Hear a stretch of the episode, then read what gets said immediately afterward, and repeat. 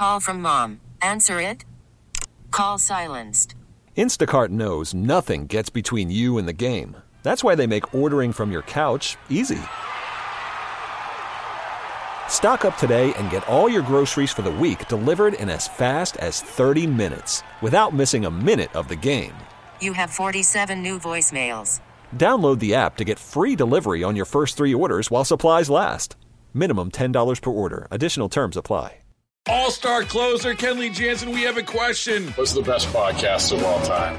Baseball isn't boring, baby. I'm Rob Bradford, and every single day I'm sitting down with the biggest names to show you this great game is the greatest game. It's my podcast, it's my passion. It's a cause I started more than two years ago and is now the most prolific national daily baseball pod there is. Another fact, so jump aboard the BIB Express. Follow and listen to Baseball Isn't Boring, presented by Wasabi Hot Cloud Storage on the free Audacy app or wherever you get your podcasts.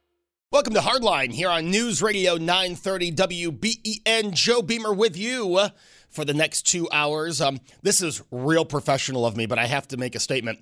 Lucas, just be careful. My Fitbit is right next to you with the case off. It's charging on that computer. Uh, by the News Boss computer. So just be careful because I know how fragile those things are. I have broken one before. So I forgot to take that off the charger. I will do so after this segment. So very professional stuff we're doing here on WBEN.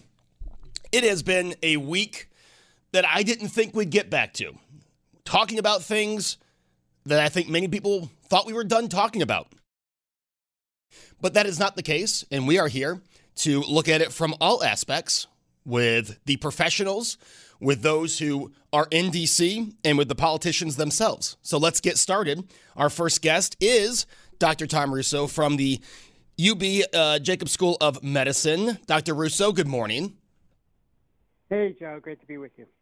Now, Dr. Russo, I, uh, you know, a lot going on, a lot that I think many of us don't understand. Uh, so, so, the first thing is, I want to know your opinion on the CDC's reissued guidance this week for vaccinated individuals in areas of substantial transmission wearing masks indoors again. Well, my take on it is slightly different than what most people have been talking about. Most people have been focusing on if you're fully vaccinated, there's a chance that you could go ahead and get infected, which of course we've known all along, right? The vaccines are not perfect. And what the little twist is that uh, you could potentially transmit the virus to others. So that's sort of what's new, and that's what they've been focusing on. However, to be clear, uh, I think people need to realize that what's really driving this wave is the unvaccinated. The unvaccinated are the ones that are primarily getting infected. They're primarily infecting others. So what the mask mandate does is we've been relying on the honor system previously, and I think all of us that have been wandering around here in Western New York, uh, going to the, the baseball games, could appreciate that the honor system has been imperfect. So a mask mandate would make sure that everyone's wearing a mask. No one has to play mask police. So the vaccinated, uh, then where the virus spreads best indoors and crowded outdoor settings, will be wearing masks, they'll be protecting themselves, and they'll be protecting others. So, you know, a secondary, less important, you know, effect of that is yes, if there is a fully vaccinated person that happens to be uh, infectious, uh, then that will also mitigate spread to a degree. And then, probably even more important than that, is hopefully the fully vaccinated, immunocompromised, and more elderly, where the vaccine might not be optimal, hopefully they've been wearing masks in high risk settings all along, but if not, this will be a, another way to try to get them to protect themselves.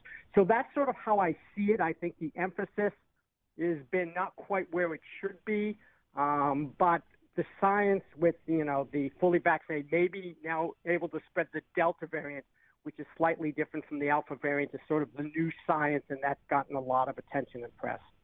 Do you think the attention also obviously should be on getting the unvaccinated vaccinated? Uh, because we look at the hospitalizations, we see that you know most hospitalizations are unvaccinated, and you know we look at when the mask mandate was taken uh, taken away here in New York State, we are still at a much lower number, which, uh, in my opinion, illustrates that the vaccine works. Uh, as, as as a doctor, does that bother you that the emphasis or the the, the um, focus hasn't been on how much the vaccine does work? Yeah, Joe, I think you are spot on, and I'm so glad that you brought that up. So let me just throw a few numbers out at you here in terms of, you know, both nationally and here in Western New York. So we know that the overwhelming majority of new cases are in the unvaccinated. We know that nationwide, 97% plus of hospitalizations are in the unvaccinated, and greater than 99% of deaths in the unvaccinated. So our vaccines are working. They're not perfect. We have, uh, you know, some breakthrough infections, whiff more with the Delta variant uh, um, than we had previously, but it's getting it done. It's preventing people from getting severely ill and dying. So now where? So if everyone was vaccinated, so it's disturbingly we've had enough vaccine to get this done, right? But we've been dragging our feet here, unfortunately. But if everyone is vaccinated, we'd be done with this.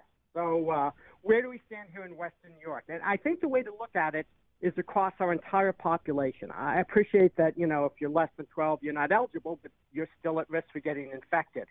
And I think we also should look at who has gotten, you know, fully vaccinated both doses because we know that with the RNA vaccines, a single dose of Pfizer and Moderna isn't very protective against the Delta variant. So nationwide, 49% are fully vaccinated. So that means half of this country is at risk for getting infected with the Delta variant with, you know, potentially lethal and totally unpredictable consequences. We're doing better here in Erie County. We're at 57%. However, that means, unfortunately, 43% of people here in Erie County could get infected.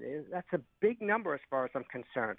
And so I said, okay, as you pointed out, hospitalizations are down, which means we've done a better job vaccinating our most vulnerable. And, and that's absolutely true, and, and that's been so important but we're still quite imperfect there. So if you look at the Erie County data, 87% of people 65 to 75 are fully vaccinated. You go, huh, okay, that's pretty good. I'd like to see that 13% shrink a little bit, but that's not bad. But wow, if you look at the 75 and up are absolutely most vulnerable, only 78%. So 22% of those we know are absolutely at highest risk for a bad outcome remain to be vaccinated. So the way I see it, you know, all these talks of masks, we know masks protect us to a degree, but they're imperfect. You know, we can't wear masks when we're eating or drinking, which much of our activities, social activities, when we interact, revolve around that. Um, masks are a bit of vaccination. Uh, you know, we we got to get it done with vaccination. We have to pick up the pace, and uh, that's really the only way we're going to get out of this. There's going to be two types of people in this world when this is all over, when, when this pandemic is behind us those that got vaccinated and those that got infected. This Delta variant is so infectious, it's going to find you if you're not protected. Speaking of vaccines, you know, we've heard some reports, obviously, of boosters, and I think anyone who got a vaccine knew eventually a booster would be there. But when we are looking at the most vulnerable and the old and you know above 65, so we're looking uh, ones with a lot of underlying conditions, severe underlying conditions, and over the age of 65, are we seeing a need for a third shot within that category? So I think the uh, groups that we know the vaccines uh, don't generate an optimal uh, protective response are certain immunocompromised individuals uh, transplant patients, certain hematologic or blood cell malignancies. Um, and there's a, a, group of individuals on certain types of drugs too that suppress, um, you know, a good antibody and cellular response post-vaccination. I won't bore you with the details, uh, you know. And if there's a question, you should reach out and talk to your physician where you stand. But the other group is the 80 plus group, particularly if you have underlying disease um, there's some data suggesting the response is not optimal in them as well. So um, uh, those individuals, I think, would likely benefit from a booster shot. I think they'll be first up to get a booster shot once it's approved in this country. Israel is already doing that right now, and um, I think that would probably be a pretty good idea. Also, looking at the younger category, 12 and under, do you see that being approved or a vaccine being approved for children as we get back into school next month? Yeah, that's not going to happen by then, Joe, unfortunately. I think the data of the ongoing trials from Pfizer and Moderna in this country, we'll start to see that data sometime maybe around October or so, um, maybe even a little later in November. It depends how they're doing with enrollment and and sort of analyzing that data and presenting it to the FDA. So I think the best we could hope for is approval for the uh, less than 12 crowd is uh, sort of late in this year, 2021, or maybe the very beginning of 2022. Now, uh, going back to, to the way things are reported, because I've been bringing this up a lot this week, um, and, and, I want to know your opinion. I've, I've heard both both sides of it, Dr. Russo, but when we're talking about breakthrough cases, right now, I look at the vaccine, and my opinion of the vaccine was um, is it prevents from hospitalizations and deaths. It doesn't 100% prevent you from actually getting COVID. And we're seeing cases like Frank Reich with the Indianapolis Colts, who's asymptomatic, but they're calling it a breakthrough case because he tested positive. Same with Don Mattingly, who has mild symptoms, not in the hospital, um, vaccinated, uh, and they're calling that a breakthrough case. Do you think that's a miscommunication, calling someone who's asymptomatic a breakthrough case? Because I look at that as the vaccine working. Yeah, it is a bit of semantics, Joe. What we need to emphasize that for the large part, uh, you know, except for people that are, you know, you know, are more vulnerable to underlying diseases and, you know, immunosuppressed, these breakthrough cases are either asymptomatic or mild. So let me throw a few, just a few numbers at you if I haven't thrown enough at you already on this uh, Sunday morning.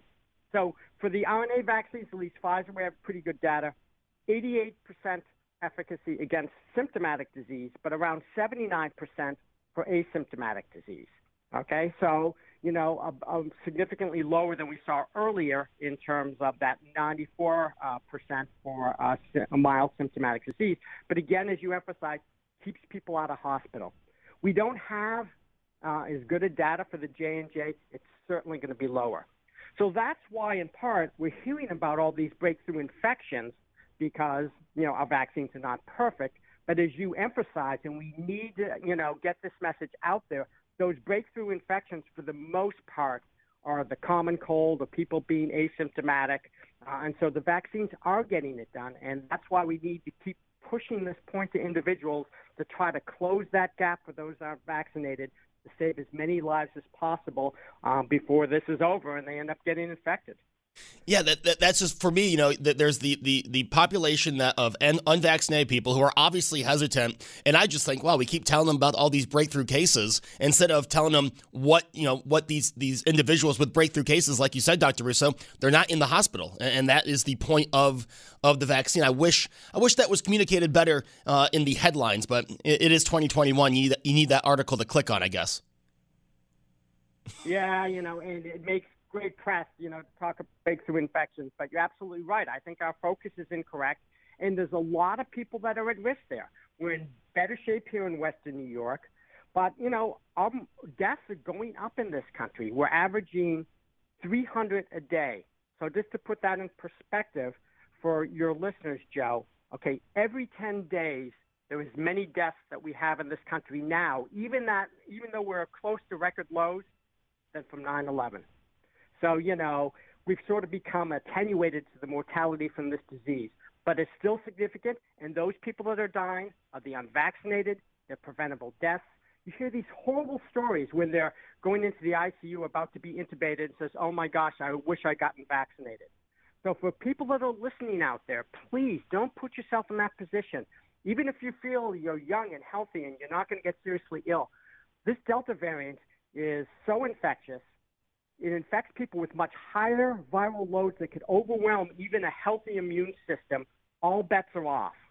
This is the moment to get vaccinated. And remember, it takes five to six weeks to get that full protection from vaccination. So this is also proper planning.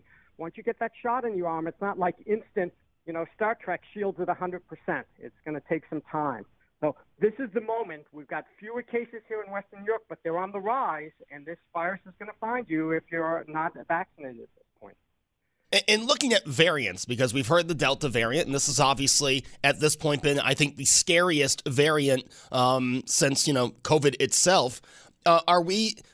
I know this is this is you know um, guessing, but looking at the Delta variant, now it, the, the vaccine does still respond to it. Are we looking closer to a variant that's going to require that third booster shot or kind of a rearrangement of the vaccine? Or is the Delta variant, is this promising uh, for other variants? No, I think that um, our vaccines are holding up pretty well with the Delta variant in terms of protecting us for what we want them to do, which is we've been emphasizing keeping you out of hospital and dying.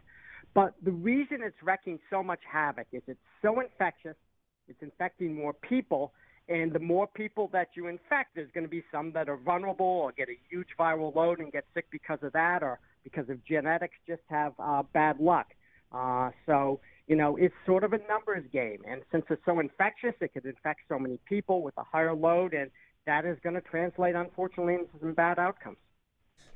Dr. Russo, I don't want to pick on anyone, but you know, I, I do think this is an important message at the end here to get across. You know, over the last year, a lot of people have been sitting at home, not very active, and we see that COVID nineteen uh, is. Uh, more, you know, more likely to send you to the hospital if you are obese, overweight. Uh, as a doctor, does this concern you to see? You know, I, I've looked at numbers over the last year, and projections are that our obesity and overweight uh, rates have gone up over the last year with COVID. Uh, as a doctor, does that upset you to see?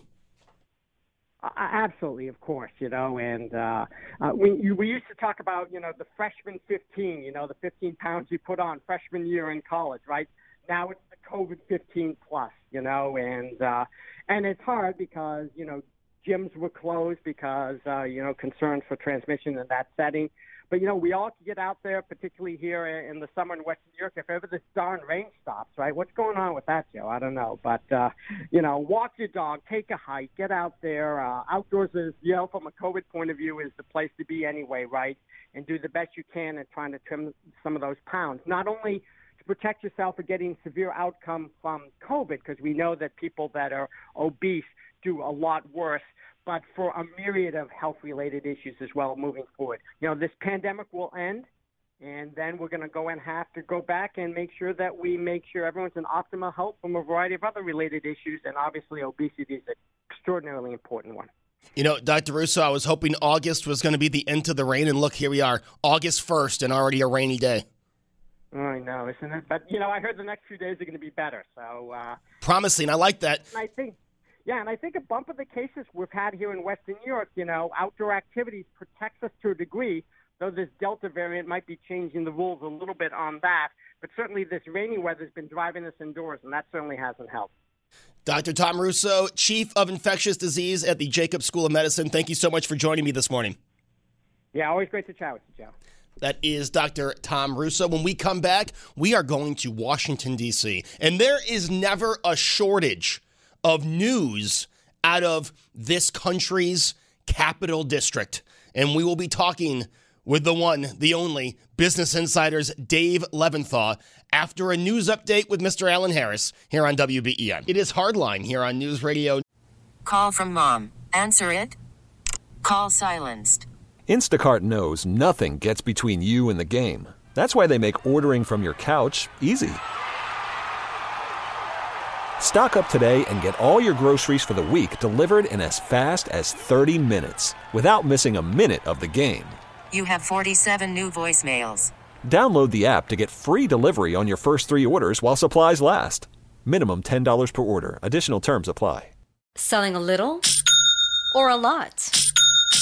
Shopify helps you do your thing, however you cha-ching. Shopify is the global commerce platform that helps you sell at every stage of your business. From the launch your online shop stage, to the first real life store stage, all the way to the did we just hit a million orders stage. Shopify is here to help you grow. Whether you're selling scented soap or offering outdoor outfits, Shopify helps you sell everywhere. From their all in one e commerce platform to their in person POS system, wherever and whatever you're selling, Shopify's got you covered. Shopify helps you turn browsers into buyers with the internet's best converting checkout. 15% better on average compared to other leading commerce platforms. And sell more with less effort thanks to Shopify Magic, your AI powered all star. Shopify powers 10% of all e commerce in the US. And Shopify is the global force behind Allbirds, Rothy's, and Brooklinen, and millions of other entrepreneurs of every size across 175 countries. Plus, Shopify's award winning 24 7 help is there to support your success every step of the way. Because businesses that grow, grow with Shopify. Sign up for a $1 per month trial period at shopify.com slash audacy podcast, all lowercase. Go to shopify.com slash audacy podcast now to grow your business, no matter what stage you're in. Shopify.com slash audacy podcast. All star closer Kenley Jansen, we have a question. What's the best podcast of all time? Baseball isn't boring, baby. I'm Rob Bradford, and every single day I'm sitting down with the biggest names to show you this great game is the greatest game. It's my podcast, it's my passion, it's a cause I started more than two years ago, and is now the most prolific national daily baseball pod there is. Another fact, so jump aboard the BIB Express. Follow and listen to Baseball Isn't Boring, presented by Wasabi Hot Cloud Storage on the free Audacy app or wherever you get your podcasts. 930 WBEN.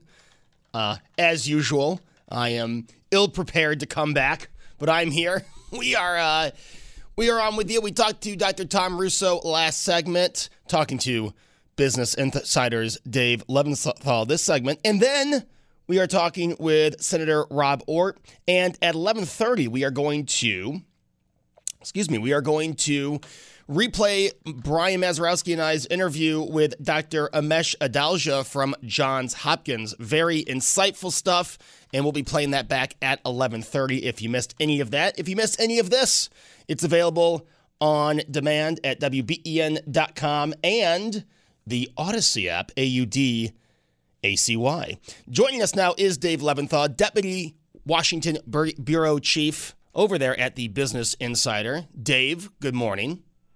Joe, good morning to you. Now, before we get into national stuff and what's going on at the Capitol and in Senate and the White House, you are in Washington, D.C., who at 5 a.m. yesterday imposed a mask mandate. Uh, but beside the mask, you're pretty much doing what you were doing on Friday, correct? More or less. And Washington, D.C. is one example of 51 in the U.S. states plus the, the federal district here that have different rules. They have different regulations. I live about a block away from the state of Maryland. If I walk across the street and about uh, 200 yards past that, the rules change. Now, the virus does not. So it, it just underscores the fact that all different types of jurisdictions all across the country are grappling with the very, very changing, rapidly changing, uh, and evolving situation that we have here with the Delta uh, variety, uh, Delta variant of the COVID 19 virus, and expect that that's going to be more the case going forward. Hey, you know, viruses have been mutating for about, oh, two billion years. So this is how they work. And we're going to have to be responsive or we're going to have to pay the price for that. What is uh, the vaccination rate in the uh, district? It's quite high, uh, one, one, of the higher uh, in the countries. And, uh, you know, some states are uh, kind of jockeying in front of each other or falling behind uh, week to week. Uh, but DC is uh, right around, uh, I believe uh, the latest numbers are above 70% for people who have uh, at least one dose of the vaccine. So relatively good compared to other states around the country where that number is uh, still languishing uh, in, in the 30s or the 40s. All right, Dave. Well, let's start uh, with what's going on on the national front and the thing that all these Sunday shows were talking about this morning. So, you know, I figure – I'm technically a Sunday show. I probably should ask about it. And that is this infrastructure bill uh, in the Senate. Where are we? Is this getting passed? Uh, what's the holdout? So, the bottom line, as we speak right now, is that it's still in the Senate. And this is where all the action has been for the past many weeks. Well, we can extend it up beyond that, the past many months. We have a bipartisan agreement. There has been a preliminary vote that indicated that there will be enough votes to go above and beyond the filibuster threshold, which is 60 votes in the 100 member U.S. Senate. Now, uh, there are still a few complications here, and here, here are them in, in order. Number one, you got to uh, actually get the final text of the bill and get it voted out by the Senate. We think, at least at this juncture, uh, uh, Joe, that this is going to happen, uh, and that is uh, is close to being a done deal as we can get by congressional standards these days in 2021. But then all the action is going to change and go to the U.S. House, which is not in session right now. They've all gone home, and they're going to be back uh, in about a month's time or so. And uh, there are some major questions right there as to, to whether this is going to, to be a, bill that um, stays the same, whether it changes. There could be also, Joe, some intramural Democratic drama, some Democrat on Democrat drama uh, coming from the left in particular, where Representative uh, Alexandria Ocasio Cortez and other kind of far left progressives are, are, have a lot of questions about how this is going to be funded, whether this is uh, going to be the, uh, the the right bill as it stands right now. So expect that this is going to, to be complicated in the House, at least to some degree, and not just something that the Democrat-controlled U.S. House is going to rubber stamp and pass along to Joe Biden. Speaking of things that might need to happen more uh, quicker than that, you said all, all, uh, all the members of Congress are home. Well, not Congresswoman Cori Bush. She slept on the Capitol steps last night uh, in protest over the uh, expiring uh, eviction um, stop on, hold on evictions. Uh, is there any chance that we see Congress get back together for a quick vote on that?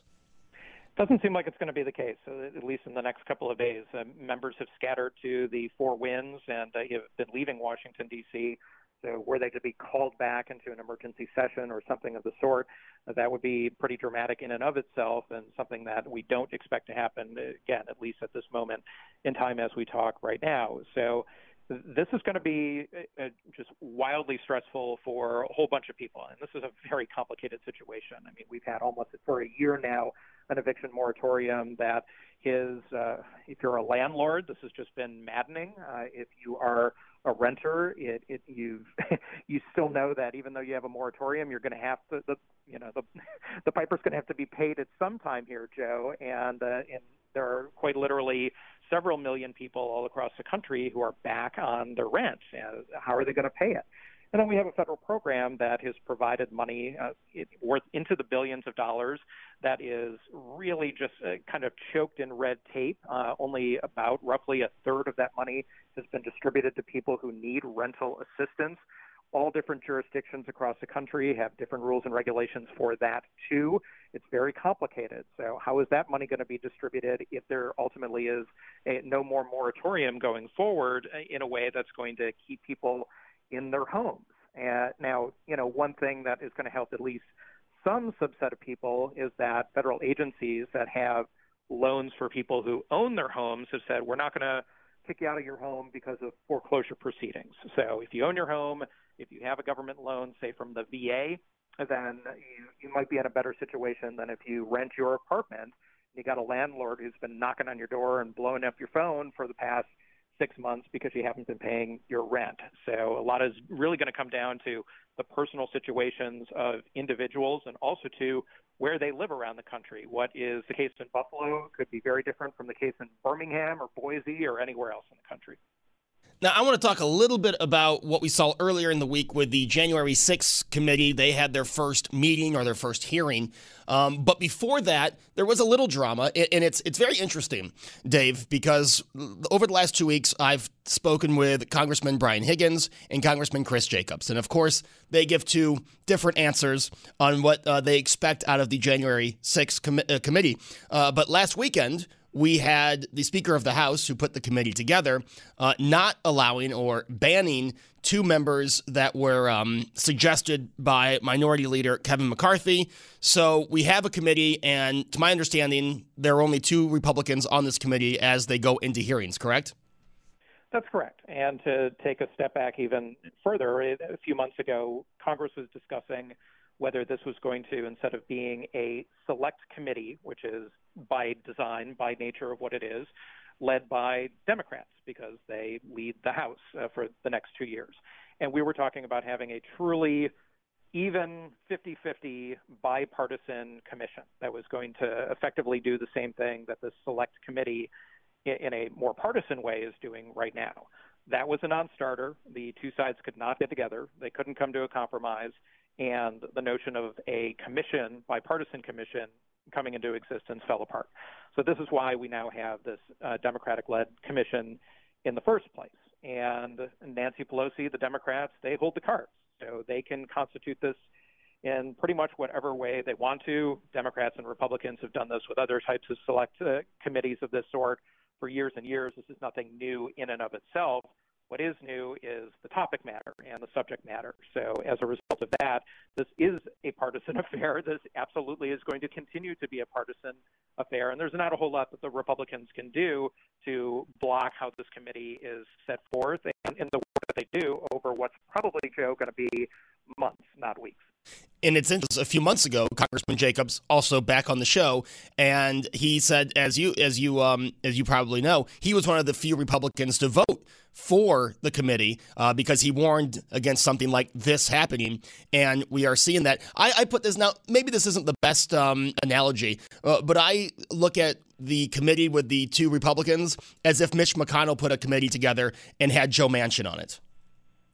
Yeah, not, not a bad, you know, uh, not, not a bad parallel, uh, not a bad uh, analog, and uh, it, but nevertheless, it's here, and it, it's not going anywhere, and it will go forward into an area that uh, could really just uh, have, have, you know, a ton of uh, political landmines, so to speak. Uh, we're getting into some fairly rarefied territory with what this committee might possibly do, up to and including uh, subpoenaing other members of Congress. Uh, one thing that the Democrats who are leading this select committee um, are considering doing is calling Republican members who, for example, had conversations with Donald Trump on January 6th to find out what were the natures of those conversations. What did the president say?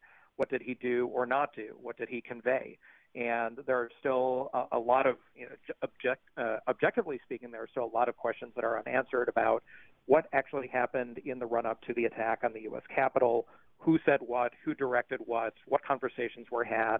So expect that, that this is going to be going forward over the next many weeks part of the conversation uh, and, and, and, part of the most uh, stark aspects of the conversation that this uh, committee is going to be having.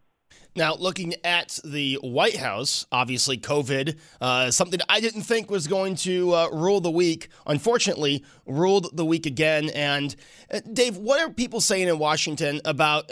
I don't think this is, is an opinion as much. I think this is pretty much a fact. kind of the mixed messaging coming from the CDC and then the White House, because President Joe Biden, uh, I believe it was Thursday, gave a speech. And in that speech, he said, you know, look at the vaccines, look at what they're doing. And on the other hand, you hear the CDC kind of be more vague about it, which, in my opinion, I thought would be, you know, opposite. Um, but what is the feeling uh, around the White House with all this talk of vaccine mandates, potentially another mask mandate? Yesterday, the president said, in all probability, we're looking at more restrictions. Uh, what's the general feeling uh, about what the next move of the White House is going to be? Oh yeah, it, it's uh, tons of confusion. I mean, there there is uh, no unanimity on what we should do and how we should do it and how fast we should do it. As I mentioned before, much of this is in the hands of states or in the hands of municipalities even. The federal government can make recommendations and suggestions. The federal government can control what it can control, which, for example, is what the federal workforce can do. If you work for the federal government, yes, you are going to have to follow federal rules as to getting a vaccination or be subject to a testing regime, uh, not too different from the NFL, uh, which leads to another issue, which is what private businesses uh, are going to be doing. And effectively, when it comes to whether your employment is okay or not, you're going to have to follow the rules of your company, ostensibly as a private company. Uh, what Walmart is doing is different from what Target is doing, and on and on and on. So you may go to one grocery store, and when it just comes to buying your loaf of bread and your produce for the week, uh, you may have a mask mandate or go to a different jurisdiction and, and have uh, something that, that is not quite that. Uh, and, and you might be checked out by somebody who has to be vaccinated in order to keep their job and go to another store, and that's not the case there. So the federal government, you, you think that, hey, they can just wave their magic wand, that they are monolithic, and the pronouncements that they're making, that's just not the case. And it's never really been the case for, for COVID. Uh, that, that is uh, you know, both a, uh, a, strength and a weakness of our form of government. Uh, and as a result, uh, if you're expecting that Joe Biden can just snap his fingers and say, this is the way everyone in all 50 states is doing it, you're, you're going to be disappointed, or you're going to be happy that that is, is not the case either. It is very, very, very locally and state based as to how many of these decisions are going to go forward. Dave, a question I feel like I'm asking you every time you're on now, um, because it seems every Sunday there's a story about money raised, an event. Is Donald Trump running for president again? I, I think I think there's a, a strong likelihood that Donald Trump could run for president in 2024. He wants to run for president. He is making all the moves to try to run for president again in 2024. Now, There are a whole lot of things that, of course, can happen between now and uh, 2023 when ostensibly he would announce that he is running for president if he chooses to do so. One thing concretely that I can tell you is that Donald Trump has two political committees that he created uh, in the aftermath of him losing the presidency in 2020. These two political committees have been raising insane amounts of money. Donald Trump is sitting on right around about a hundred million dollars, Joe, of money that he's raised in the past many months since he lost the White House uh, from people who support him, who people uh, from people who want him to run for president. Now, this is not money that's going for his 2024 presidential effort per se, but in essence, it's fueling a campaign in waiting, uh, fueling Donald Trump's political operation, allowing him to zip around the country and conduct rallies and otherwise run for president without actually formally running for president. So expect much more of that. And even though he hasn't been spending that money on uh, other Republicans uh, by and large, this is money that he has that uh, he can use for really just about any political purpose, including we saw from uh, the most recent records uh, when I was looking at them last night uh, that he's spending some of that money on Trump properties that he owns, uh, which is something that he did uh, as president as well. So the, the rules are fairly light and laissez-faire when it comes to how he can spend this money, but he's definitely doing a great job raising it. From you know Republicans you talk to in Washington D.C., is he losing any kind of support? Because I look at a Ron DeSantis in Florida, you know, who's currently holding a position of power, who is very uh, popular with Republicans. I look at him as uh, as the kind of guy that would run in 2024. Are you hearing any of that with Republicans in Washington? Definitely, and they, you know you're hearing it from uh, from all corners. Uh, is to all right, if not Donald Trump, then then who's it going to be? Ron DeSantis, he would put absolutely at the top of that list as governor of Florida. He, he in a way, is kind of positioning himself as Donald Trump 2.0. If Donald Trump, for one reason or another decides not to run for president in 2024. But you can put Nikki Haley on that list. Uh, you can put uh, South Dakota Governor Kristi Noem on that list. Uh, Tim Scott from South Dakota, er, from uh, South Carolina, the senator uh, down there, uh, uh, among probably about 10, 12 other Republicans who conceivably would be there waiting to run for president in a Republican primary if it truly is a open primary that doesn't have Donald Trump running. If Donald Trump decides to run, it's very, very unlikely that uh, most of them or any of them would get in, save for a, a never Trump type Republican who would, would run as a counterpoint to Donald Trump and, and probably lose in grand fashion. That, that's where that stands right now. But yes, the 2024 presidential jockeying, it has already begun. It's been, it began months ago, Joe, and it's only going to get hotter as we go forward, particularly as the midterm elections heat up and you've got some of uh, these Republicans who are running for office, like a Tim Scott and like a Ron DeSantis uh, in 2022, which in a way is, is sort of a uh, kind of a, a proxy vote for their presidential ambitions, at least at some level. And Dave, before I let you go, I'm going to ask you this question because I know your knowledge of this state, your hometown Buffalo, your hometown Buffalo Bills, and your knowledge of how politics work. There is a huge story in the Buffalo News this morning about the Pegulas wanting a fully publicly funded stadium and asking for mm, around $1.3 billion. Uh, Dave Levinthal, how do you see that uh, working out? I mean, my, my initial thought is good luck. That, that's just not going to happen. But this is how these things go. There are, there are negotiations. You have an opening offer, and, and, and you probably have 10, 20 different uh, offer points between that and the ultimate deal. We've known for years that uh, Rich Stadium slash Ralph Wilson Stadium slash New Era Field slash Hyde Park is is going to eventually not be the home of the Buffalo Bills. Okay, we, all know that was going in that direction since 2014 when the Pegulas bought the Buffalo Bills and beat, of course, Donald Trump and Bon Jovi in order to get the team. Uh, so what happens next uh, is going to absolutely be subject to significant negotiations, absolutely lobbying, public pressure, conversations both privately and publicly. Much of this has been behind the scenes, but the notion of it being a purely publicly funded uh, stadium seems highly unlikely, especially at that price tag when there are so many other competing uh, public priorities going on. Now, that being said, it could it could this be a 50-50 deal, a 70-30 deal? Absolutely. If you look all across the country at stadium deals that have been struck, Many are public private partnerships of some sort or another. Some have been completely privately funded. Others have been publicly funded. Uh, there's lots and lots of, of different, uh, uh, you know, facsimiles or, or analogies that we could point to. And uh, the Buffalo Bills stadium deal, uh, as it gets struck, and I suspect most of us hope that it will be struck, uh, is something that is really just going to be subject to those negotiations that will be different from anything else that, that we can point to around the country. Yes, we could. Dave, if I wasn't up against a break, we could break down the disaster that Marlins Park was uh, for Miami. Oh yeah, and there's some good deals, and there's have been some really really bad deals too. So yeah, if, if you're if you're looking for some weekend reading, study up on that issue. it it gets pretty it's pretty bloody pretty quickly. Dave, it's always great catching up with you. We'll talk to you this week.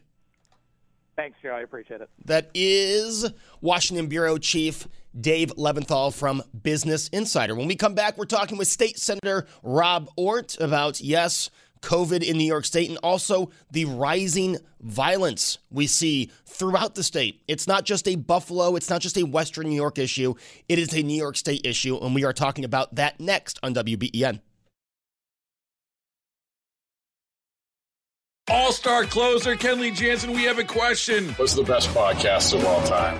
Baseball isn't boring, baby. I'm Rob Bradford, and every single day I'm sitting down with the biggest names to show you this great game is the greatest game. It's my podcast, it's my passion, it's a cause I started more than two years ago, and is now the most prolific national daily baseball pod there is. Another fact, so jump aboard the BIB Express. Follow and listen to Baseball Isn't Boring, presented by Wasabi Hot Cloud Storage on the free Audacy app or wherever you get your podcasts.